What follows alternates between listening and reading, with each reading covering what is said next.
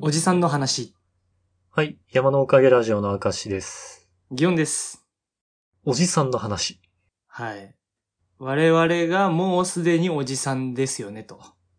でも最近、年というか年齢を感じるなって思ったのは、うんその、会社の健康診断が今度あるんですね。はいはいはいはい。で、えっと、胃カメラのオプションが、これまでは30歳以上の人用のオプションだったんですよ。はいはいはい。で、それが、まあ今回、私も30になりまして、ついにランクアップと。そう、オプションプラスということで、最初ぐらいちょっと胃カメラ受けとこうかなと思って、ああ。まあね、あの、いつ受けるんだっていう話ですもんね。そう、なんか、上の人の話聞くと胃カメラって本当にしんどいらしくて、なんか言うよね。そう、絶対もう、2回目はちょっといいわ、みたいな話しか聞かないから、 ああ。受けるなら今かなと思って。しょっぱなをどこで経験するかでね、まあ早いうちにっていうのは全然ありな選択肢だと思うよ。そう、まだね、呼吸能力の高いうちに、いや、マジでさ、多分年々喉だって狭くなるじゃん。そう、だから、辛さは増していくんだろうなって勝手に想像して、うん。これってどうなんだろうね。普段運動してる人と、してない人だとその喉のサイズとかって変わったりすんのかなうん、心肺機能は変わる気がするけど、喉のサイズは生まれつきじゃないなのかないや、ちょっとこの、また話泥棒な感じになるんだけどさ。うん。なんか、こないだすごい、か、なんか、痰が喉に絡むというか、寝苦しくって起きたらその喉に痰が溜まってる感じがして、なんかヒューヒューなった時があって。ええ怖いね。うん。これ、なん、その、喘息とかになっちゃったんかもしれんって思ったのよ。おーか、可能性としてはね。まあ、単、単になるんかはわからんけど。うん。で、なんかその痰が絡んでる気がするっていうのも、喉がこう、炎症とかで腫れちゃってる状態になって、す普段気にならんような粘膜とかが気になりだして痰だと感じてんじゃないかと思って。それはあり得ると思います。うん。で、なんか、めっちゃ怖いなと思ったんだけど、その、なんか解決された流れは体を冷やしすぎだったんじゃないかっていうのが一個と、うん。あの、まあ、寒くなった時期だったから、その、ダニとかが死んで一気に、こう、埃とかに変わっていく時期だったはずで、うん、うん。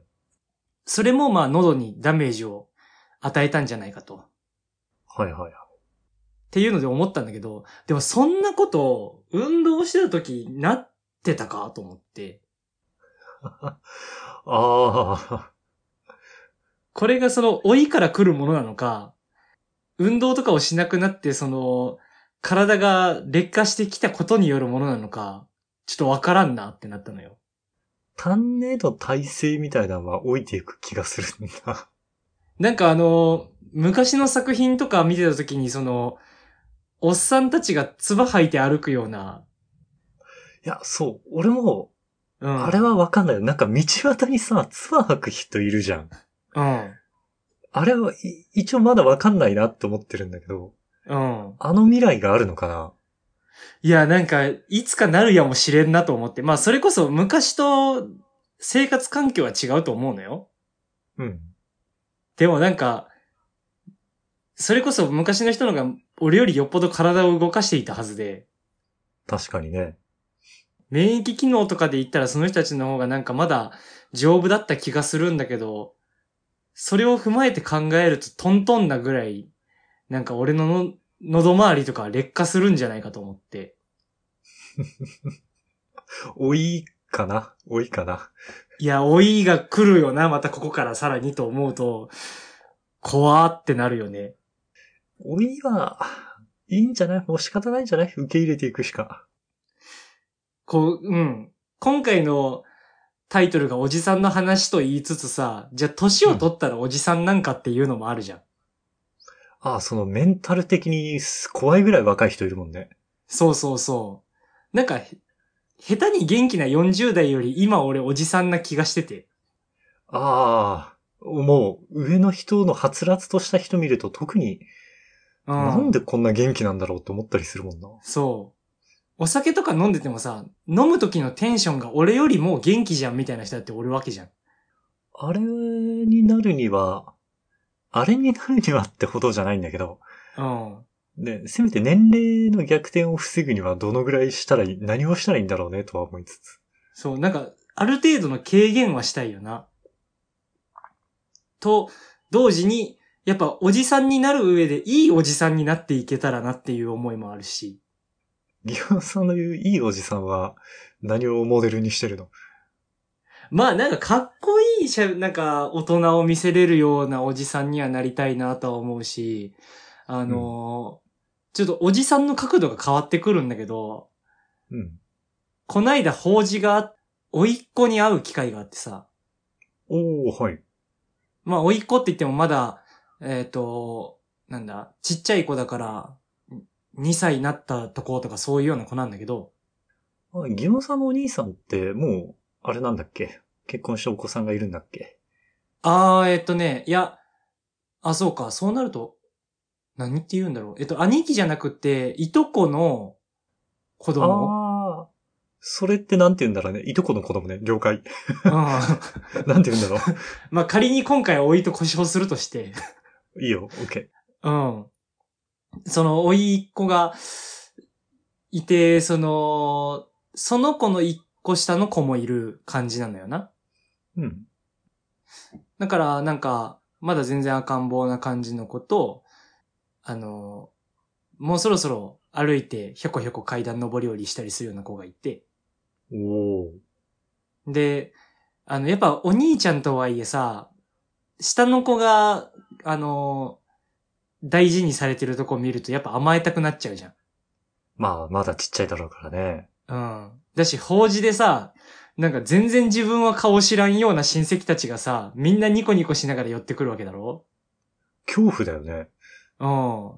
で、やっぱ、あのー抱っこしてってなるのよ。へえ、うん。やっぱそこが一番安心じゃん。親の腕の中というのが。そうね。守られてる感とかありそう。だけど赤子を抱えた状態で最悪抱っこしてあげなきゃいけないとかになったりするわけよな。うんうん。あ、ここって言ってもね、もう、歩くぐらいになると何キロぐらい行くんだろうね。10キロぐらい行ってなんのかかなね、そう、10キロぐらい行ったのを両手にってなったりするわけじゃん。もう、すごいじゃん。米俵じゃん。いや、マジで、あの、米俵なんてさ、運ぶとこから運ぶとこまででいいじゃん。うんうんうん。なんならお出かけしてたらずっとやんなきゃいけなくなったりするわけだろすごいよね。腕パンパンだよね。いや、マジで筋トレはしないといけないんじゃないかって思った。そうね。日常の中で力ついていきそうではあるけど、それに備えるのも大事そう。だって今日筋肉痛だけん勘弁してとか言ってらんないじゃん。 そうね。子供の都合にはそんな言葉ないからね。我が輩の辞書に。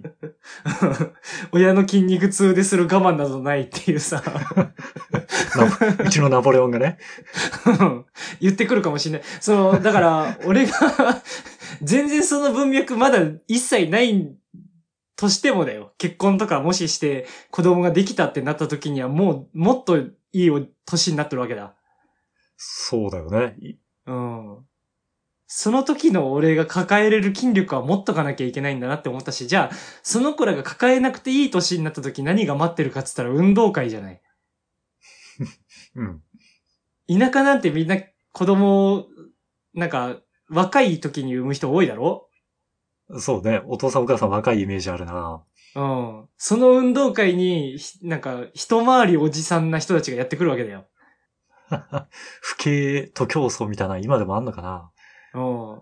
あの場でさ、だって、なんか、地区対抗の綱引きとかあったりしたらさ、そこのパワーぐらいはないとっていう気がしない怖いね。なんかそこでさ、いいとこ見せようっていう、なんか変な考え働きそうだけど、実際子供はさ、うん。子供はその時間って大体お昼ご飯の時間だったりして、全然親の姿って見てなかったりするよね。あれ、どっちの方が嬉しいんだろうな。なんかその、思春期になってくると全力出してる親が好きになれるかって言ったら難しかったりするんだろうと思って。うん。正解わからんな、あれな。いや、もうとりあえずそういう、運動能力の意味でのおじさん化っていうのも恐ろしいなと思いましたよ。もうそれはさ、習慣なんじゃないよ。おじさん以前に俺はもう運動能力は皆無だからさ。ああ、いやまあでも、こないだだから旅行行った時に思ったけど、ボルダリングみたいな登るってなった時には、ただ体がでかいだけで筋肉ないやつ一番ダセーって思ったよ。ああ、まあ、あれはさ、うん体重の有利不利がある、出てくるじゃない。まあ出るんだけど、体重あるなら筋力があってそこのバランスが取れてるぐらいで痛くない。 まあ理想を言えばか。うん。って思ったのよな、改めて。だからそういうところは。まあだし、あの、やっぱ、体型が維持できてるってちょっと若々しく見えるよね。まあそうね。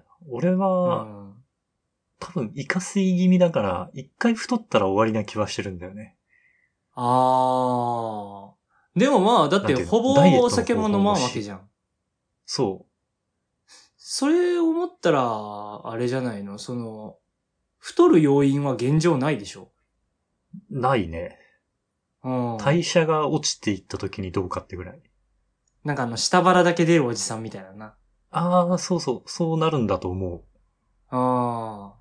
あれは、あれじゃない服装によってコントロールが可能じゃないキモさんは理想の体型はどんな感じになりたいのいや、実際、どう、どうだろうね。なんか、あんまりさ、ゴリゴリになりたいとも今更思わないのよ。うん。けどやっぱ胸筋とかがちょっとあるぐらいでは痛いし、ああ。なんか力こぶのサイズが小さくなったなって思うと寂しいよな。ねえ、日常で使わない筋肉だもんね。うん。ああいうのは、なんかなって思うし、あとは、あれだな、やっぱ、背中やお尻周りって年齢が出る気がしてるよね。お尻周り気にしたことなかったけど、背中もいいじゃん。せ体の裏側は自分の世界じゃないじゃん。人の世界じゃん。世間が見てるよ。 自分からはさ、見えないわけだからさ、別 に。まあ、そうなんだけど、あの、銭湯とか行くとさ、やっぱ年齢の違いで、なんか極端に変わるのってお尻だなと思ったのよな。まあまあ、わかるよ。やっぱね、皮膚が垂れてくるだろうし。そうそうそう。お尻の形の下になんかちっちゃい山ができてると思ってさ。うんうん。であれ、どうなんだろうね。筋肉ついてたら、そうならんのかなああ、た、多少は軽減されるんじゃないおじさん化を防ぐっていう意味じゃそういうもんだろうと思うよね。努力はしたいなと思うけどななんか努力はしたいなと思いつつまだ努力をしなきゃまで踏ん切れてないあたりが今の年っていう感じもあるなと思ってて。見た目、見た目に気を使うことによる、 なんていうのかな、うんメリットみたいなのは、薄れていってるなって感じちゃってるのを今、自覚した。あー、まあ、恋愛とかもっとバリバリやる気ありますせみたいな二人だったら全然喋る内容ちゃうんだろうな。そう、あの、もう就活とかもね、一旦する予定なくなったし、なんかうんフレッシュさみたいなのがね、必要な年でもなくなってきたし、うんうんうん。となると、見た目なぁ、みたいな。まあ確かに何のために頑張るんだ論争はあるよな。まあ、うん、それは結構難しい問題だなって思うし、まああとはそうだな、外見だけが綺麗でも、なんかその、やっぱ若い頃って外見がかっこいいやつってすごいステータスだったなと思うのよ。わかるよ このぐらいの年になってくると、外見がすごくて中身が残念なやつってなんかどっちかっていうとひときわ残念に見える気がしてき て。そんな人がいましたかなんか、なんて言うんだろうな。あの、すごいキリッとした感じの人と喋った時に、あれ、あんま物考えてないかもって思った時のがっかり感っていうのをうん感じるなと思って。あれはなんか、若い時より感じるようになったなと。なんか若い時って別に考えてなくてもいいじゃん。うんうんうん。考えてねえなって思うけど、別にそれでがっかりとかはしなかったのよ。ああ、がっかりはなかったね。うん。うん。このぐらいの年になってくるともうがっかりされるよなって思うし。ああ、その違いはある。なんか未熟で当然みたいなうんところから何かはできるんでしょみたいな。うん。ね、何かはあの、ところが辛いよね。うん。考えれ、考えれてます風なシャキッと感が出れば出るほど逆効果だよな、そういう時って。うんうんうん。だけど内面的な部分っていうのも大事になってくる。なんか、どっちかって言ったらそっちのウェイトが、どんどん価値が高くなるよな、多分これから。かといってよ、かといって内面見てくれる人ほどの付き合いってできなくないもう。だから、スキルしか見られてない説はない。まあ、それはあるっちゃ、なんかその、後輩がさ、できればさ、まあ内面大事じゃん。まあ、見られるか。うん。うん。だって、最終めっちゃスキルあるけど、とっつきづらいなってやつの方がしんどい もん。なんかこの人、わからんところもまあまああるけど、わからんところは一緒に聞いてみよっかってなってくれたりするようなの人の方がよっぽどいいじゃん。うんうん。だからそういう意味で言うと、こう、下の子に自分を見せなきゃいけないっていう気持ちがある時っていうのはちょっと内面が必要になる気がするよね。俺まだ、そうな、明確な、ギオンさんはそんなに年下の人と絡むのなんかギオンさんから聞くエピソードはさ、うん どっちかっていうと年上、年配層とのエピソードが多いんだけど、まあ、それこそ、なんて言うんだろうな、ネタになるのって年上と絡む時のが多いんだよ。うん。自分ができんかったエピソードとかでいいじゃん。ね年下と絡んだ時のエピソードってなんか説教臭くなりそうで嫌だよね。なんかまだできる年じゃないよな。説教はできないね。うん。なんか、この年のやつからされる説教、嫌じゃん、苦しいよな。そうん。なんかあの、60とかの人から言われるやつって、ある程度、まあまあ時代もちゃうしね、とか言いやすいのあるじゃん。う。うんうんうん。あとちょっと凶暴性が落ちてるというかさ。あ、丸くね。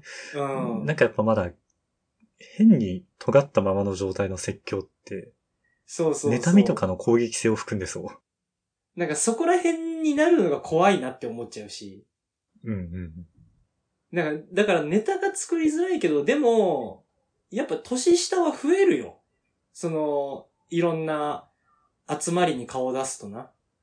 うん。ああ、そうん。まあこれからはもっと言えばあれなんじゃないのそういう、絵描いて食っていきたいとか漫画は仕事にしたいんですみたいな人とかも、これまでは横並びだったりちょっと上の人っていうのは結構多かったけど、年下にってなってくだろうしなう。まあ、クリエイター系はなんか探求し続けてる方がかっこいいんじゃないまあそれはある。なんかな、だけマジでそういう意味でも知った口聞いてる感だけ残るの嫌だなとは思うよね。ね、やっぱ北斎的な、うん。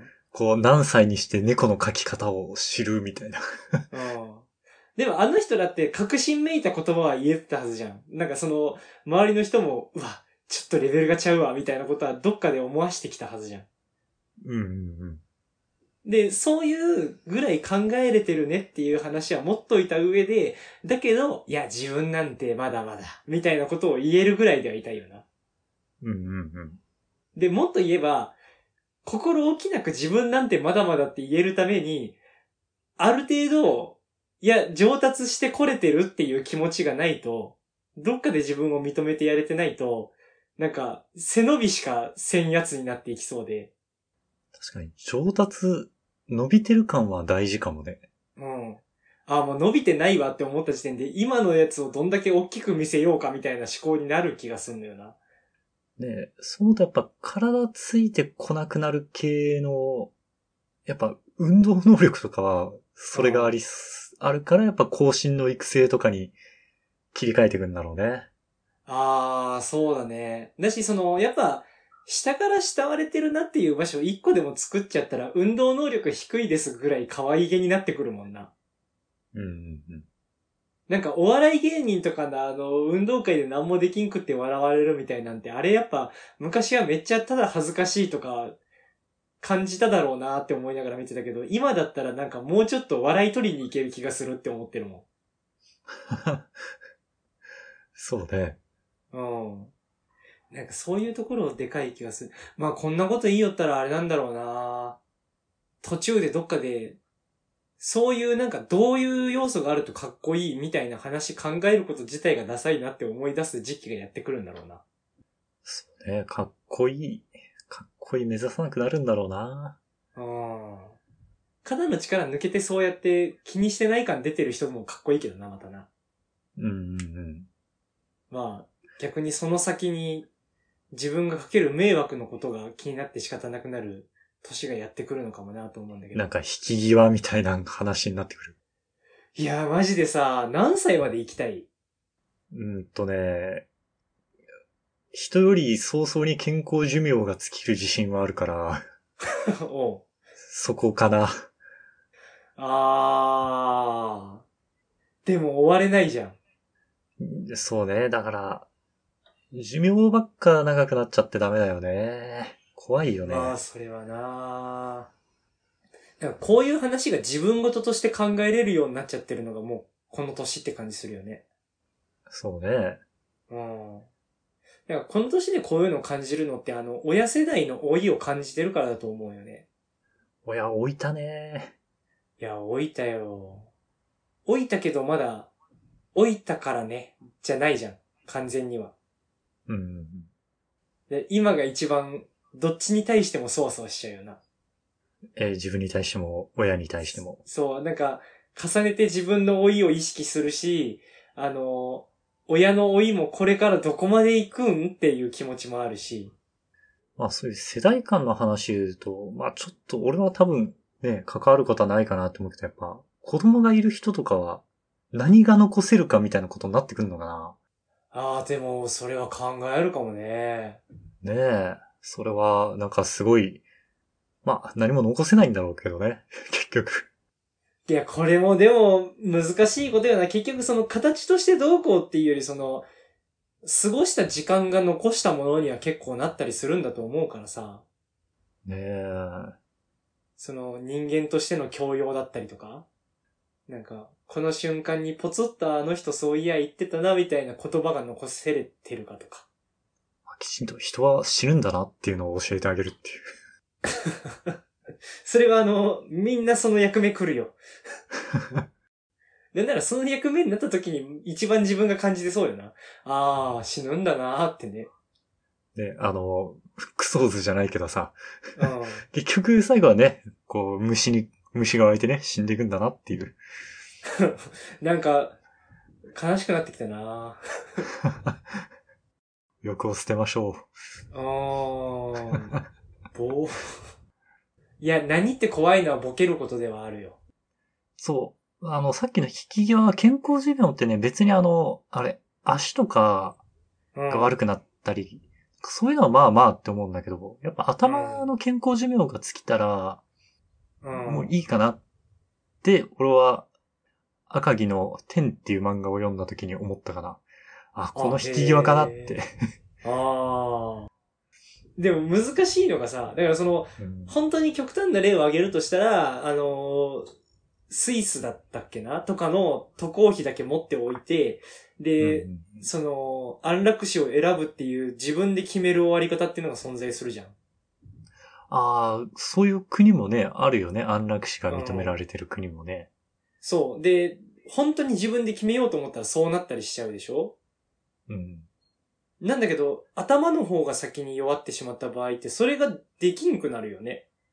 ね、だから、見極めるのが、でも見極めるの怖いだろうな。まだいけんじゃないかって思っちゃいそう。で、手遅れになりそうん。自分がそういうことしたいっていうのを元気なうちになんか手紙みたいなの残しとったとしてもさ、う。うん。それ自体忘れちゃうってことになるじゃん。そうね。なんか前にドラマで、俺の家の話だかっていうドラマがあってさ、うん。その、自分の、もう、老いてからできた、新しい妻みたいな、彼女みたいな人ができた時に自分が亡くなったら全財産をこの子にあげるっていうような衣装をその人が書くんだけどさ、うん。もうその時にはその人ボケちゃっててさ、ああ、その衣装がそこら中にもうあるのよ。忘れてるけど。ちゃんと日付とか入れとかないといけないのかな。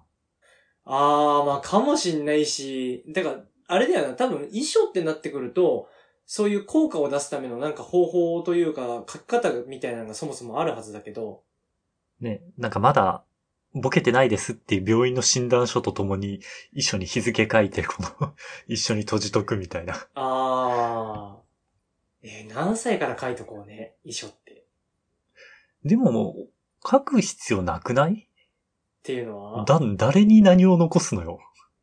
あー、わかんないじゃん。俺らこれから急に金持ちになるかもしんないぜ。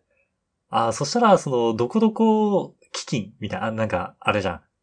何があるな、あこー。う鳥取県環境保全基金みたいなとこに寄付する。なんか、そういうんだったら俺正直どっかの、なんかその、この人たちの活動好きだなって思ってる団体に直接渡したいみたいなのはある。 ああ、コラボとかね。あその、うん、いろいろ話が出てるやつだな、まだ、それは。 あんま好きじゃないぞ、僕は。 あの、なんだろう。多分これからって団体だけじゃなくて個人に寄付できるシステムはどんどんできると思うしね。ああ、クラウドファンディング的なね。そうそう。クラウドファンディングだけじゃなくてもう本当に、なんか、その人の、なんか昔あったと思うんだよ。その人の株を買うみたいなシステム。なんか結局、一時期盛り上がっただけですぐに消えちゃったけど、うん。なんかそういう形みたいなんてどっかではでき、成立するようになると思うし、そうね。なんかもう一回 NFT とかの界隈で盛り上がるかもね。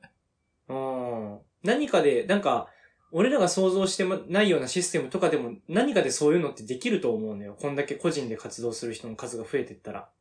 うんうんうん。ってなった時にはそこにもう突っ込んじゃうっていうこともできるけど、どうしよっかなーって言ってる間にそれ考えれんくなるっていうのが怖いしなとは思うからね。そうだね。 うん。やし、わかんないよ。こっから急に何かしらのビビビっていうのが来て、その、うん結婚とかするかもしんないし、なんかすごい親友の子供託されるかもしんないじゃん。それはドラマあるね。うん。たまにいるもんね。その、兄弟の子供育てたみたいな人とか。あ、まあ、その可能性あるわな。うん。俺もなんか姉が結婚するわ、みたいな話、この間連絡来てさ。うん。だから、なくはない。みんな幸せに過ごしてほしいけどな。大前提としてな。けどそうなったらだって絶対情が湧くしさ、ちゃんと残してあげれるもんはって思うよね。まあ残してあげれるもんはって思ったりするし、その、迷惑なるべくかけんでいいようにとも思っちゃうしね。ああ、その、引き際みたいなのを見極めるみたいな話は置いといても、やっぱ、生きている間にかかるお金自分で用意しときたいしなとは思うしさ。ああ、その、老後2000万円問題みたいな話。そうそうそう。まあ、そこまでがどうなんか、そもそも漫画家っていつからがその、し消費するだけの時間になるかマジでわかんないけど。うんうんうん。でもそういうのは、できれば用意しときたいしなーって思うからね。なんか、最終だって遺産とか別なくていいからさ、その、自分の生活だけにフォーカスできるってどんだけありがたいかって思うのよ。子世代からしたら。そうね。親の介護気にしてたらね、なんかタイミング逃し、仕事とかでさ、タイミング逃すこともあるだろうし。とかっていうのをね、考えちゃうし、やっぱだってそういう状況で積極的にじゃあなんか結婚とかしようって思えるかっていうの少し考えちゃう人も増えるだろうしさ。ああ、長男だけは嫌問題ね。ああ、まあそっち側もあるか。そうだな。で、本人も長男だけは嫌とか思われそうだなとか、長男の俺は自分の幸福よりもちょっとここを考えなきゃいけないんじゃないかみたいなこととか増えちゃいそうだなと思って。はいはい。そういうのが、まあ、どっかで絶対マイナスって出ると思うし、それが人間関係ってもんだとは思いつつも、気持ちとしてはできればそういうのを、気苦労を減らせれたらって考えちゃうだろうなとか、あの、まあ、それこそ今実家の親とか見てて、この人らが自力で歩けんくなった時の身の回りの世話とかっていうのはまあ多分俺だよなって思ったりしててさ。まあそう思うとね、あの、人に迷惑はかけたくないね。いやーってね、自分自身に対して思っちゃうよな、めちゃくちゃな。どうすんのが正解だろうな。なんかいっそさ、だから施設入んなきゃいけないとかさ、なる前のタイミングはさ、うん。本当にお互い独り身だったりしたらさ、独り身の野郎ども集めてシェアハウスとか作る。 そうね。入居費と葬式代をプールして。めっちゃいいな、それ。